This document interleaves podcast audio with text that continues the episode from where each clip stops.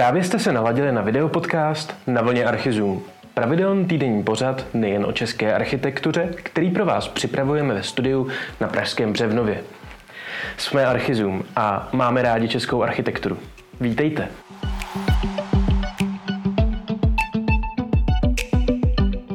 Archizum máme rádi designové prostory a sladké. Proto vám v tomto díle představíme několik designových cukráren a kaváren, které určitě stojí za to navštívit. Prvním z nich je útulný prostor provoněný čokoládou, cukrárna Pralinky v Příbrami s ručně malovanými osobitými ilustracemi na stěnách. Jedna dokonalá místnost a zázemí, kam se musí vejít vše. Prostor, ve kterém jde o prezentaci příběhu firmy i samotného produktu. Přesně tak znělo zadání pro návrh prodejny pralinek. Dominantním prvkem prostoru je podle architekta Michaila Karneta z architektonického studia Karnet, zároveň příbramského rodáka, pult v barvě hořké čokolády, jehož výstavní skříň pro čokoládové produkty je lemována tenkým mosazným rámem. V rohu místnosti je pak vytvořený útulný kout s pár křesly, lampou a polštářky, které vytváří pocit domácí pohody. Efekt domácího prostředí navíc podtrhuje podlaha, evokující dřevěné parkety, z provozních důvodů vytvořená z dlažby v úzkých pruzích. Bílé stěny prodejny zdobí originální ilustrace, které mají za úkol vyprávět příběh o čokoládových pralinkách vyráběných s láskou z opravdové kvalitní čokolády.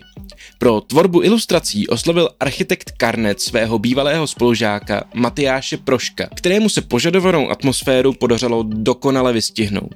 Motiv srdce na uvítací stěně se soustředuje do středu z kakaových bobů, ve kterém je v samotném středu čokoládové srdce s celým bobem. Tento jednoduchý motiv volil Matyáš tak, aby byl lehce zapamatovatelný a lidé si jej s pralinkárnou propojili. Na protější straně je pak dívka, která namáčí bublifuk ve tvaru pralinky do horké čokolády a rozfukuje pralinky po celém světě.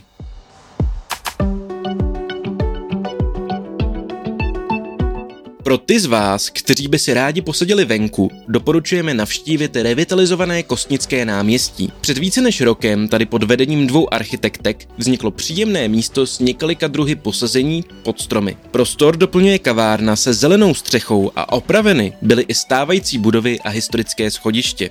Revitalizace takzvaného Kostničáku ale nebyla jednoduchým úkolem. Původní ráz prostoru byl narušen ve dvacátém století necitlivým umístěním měnírny pro napájení tramvají a jejím pozdějším rozšířením, se kterým souvisely nevhodné úpravy celého parkového středu náměstí. Vzniklo zde mnoho bariér a terénních zlomů, které volný prostor roztříštily a zmenšily.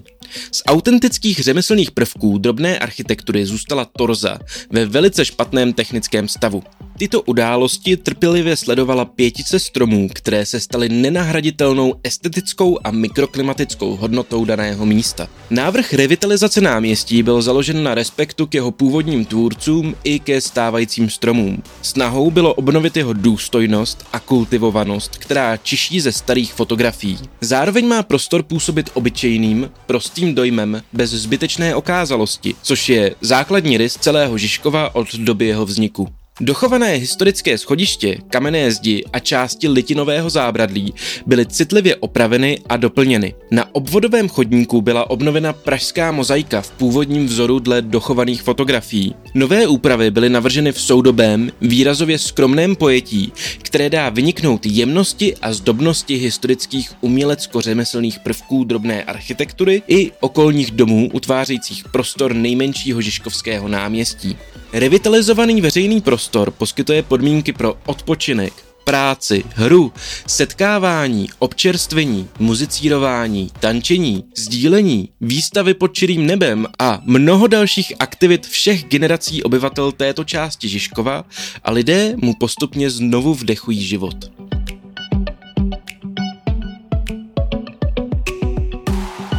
Víme, že nás neposlouchají jen lidé z Prahy, i proto vás pošleme do Zlína, kde se architektům z ateliéru tři P podařilo z šedesáté čtvrté budovy bývalého výrobního areálu firmy Bata vytvořit útulnou kavárnu. Zlín a Bata jsou dva neodlučitelné pojmy, které čiší industriální atmosférou. Tu dotváří i okolí kavárny, kde stále můžeme slyšet syčení páry a čilý pohyb paletových vozíků. To vše v dochozí vzdálenosti pěti minut od centra města. Dnes jde však pouze o zlomek aktivit kdysi nejproduktivnější továrny obuvi na světě. Rozsáhlý areál s úžasnou historií, kterou místo sálá dodnes, hledá novou roli, mění se a integruje se do centra města. Vznikají zde kancelářské prostory, obchodní jednotky a také byty. Zadáním investora pro tři P bylo vytvořit současný kulturní prostor. V něm má ambice pořádat výstavy, koncerty a různá společenská setkání. Architekti proto vytvořili rozvolněnou, plovoucí dispozici, takže lze vytvářet různorodé prostory dle aktuálních potřeb. Tento dynamický model tak zapadá do okolního prostředí výroby, kde se vše neustále vyvíjí a zůstává v pohybu. Tato myšlenka se prolíná celým projektem až po návrh nábytku. Do volného prostoru architekti umístili pouze menší objemy nutného zázemí. Vzniká tak čitelný odstup, který nechává vyniknout velkorysost stávající architektury. Dominantní je pozice mobilního baru ve středu dispozice v běžném denním provozu, přirozeně člení prostor a soustředuje ohnisko divadelní scény. V případě potřeby je možno bar přemístit na stranu a ponechat uprostřed volnou plochu, stage. Jako hlavní stavební prvek architektury sedacího nábytku a květináčů byla zvolena plastová přepravka. Ta se vyrábí ve velmi širokém spektru rozměrových variant. Tento modulární stavebnicový systém ve stylu Lega umožnil architektům vytvářet široké, úzké, vysoké, nízké a nekonečně dlouhé lavice a stoly, vysoké květináče, nízké truhlíky a misky na kaktusy. Tyto sestavy lze pak doplnit židlemi, které jsou taktéž navrženy na míru pro tento projekt. Architekti postupně přepravky zapojili v celém projektu, včetně organizace vybavení baru a kuchyně. Materialita interiéru je komponována ze tří základních prvků.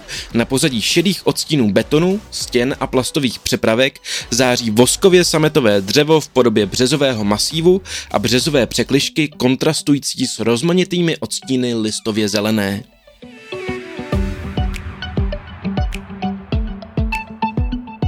Poslední kavárna, kterou si představíme, bude plnit roli mostu mezi sladkostmi, kávou a uměním. Je situována v přízemí Kavkova domu.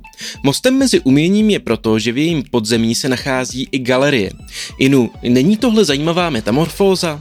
Původní Kafkův rodinný dům ve své původní figuře padl za oběť požáru a pak definitivně asanace židovského města. Objekt z roku devatenáct set dva pouze integruje jeho fragmenty. Návrh nové kavárny pracuje s vrstvou zmizelého městského prostředí, životem židovského města devatenáctého století.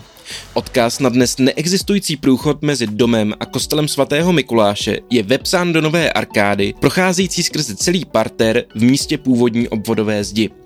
Arkáda přetíná hlavní prostor přízemí kavárny, navádí ke schodišti, k vnitřnímu dvorku a zadním místnostem. Centrálním prvkem kavárny je bar z masivního dřevěného bloku.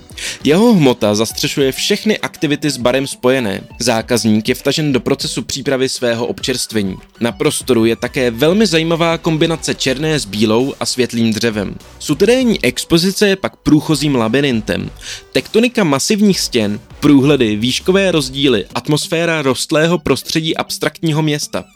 Odkryté románské základy dají nahlédnout až do hloubky nejstarší zástavby. Přemostěny jsou ocelovou lávkou. Prostor umí být galerií, přednáškovou místností nebo kulturním prostorem. A když už jsme u té kultury, rádi bychom vás pozvali na několik expozic, které byste si neměli nechat ujít. První z nich je výstava Iry Svobodové pojmenovaná Paperwork, na kterou se budete moci zajít podívat do D, chemistry gallery Petra Hajka na Praze sedm. Ira tvoří umění z papíru a analyzuje možnosti, které členění a formování papírových ploch nabízí. Dále můžete navštívit dny otevřených dveří na Akademii výtvarných umění v Praze.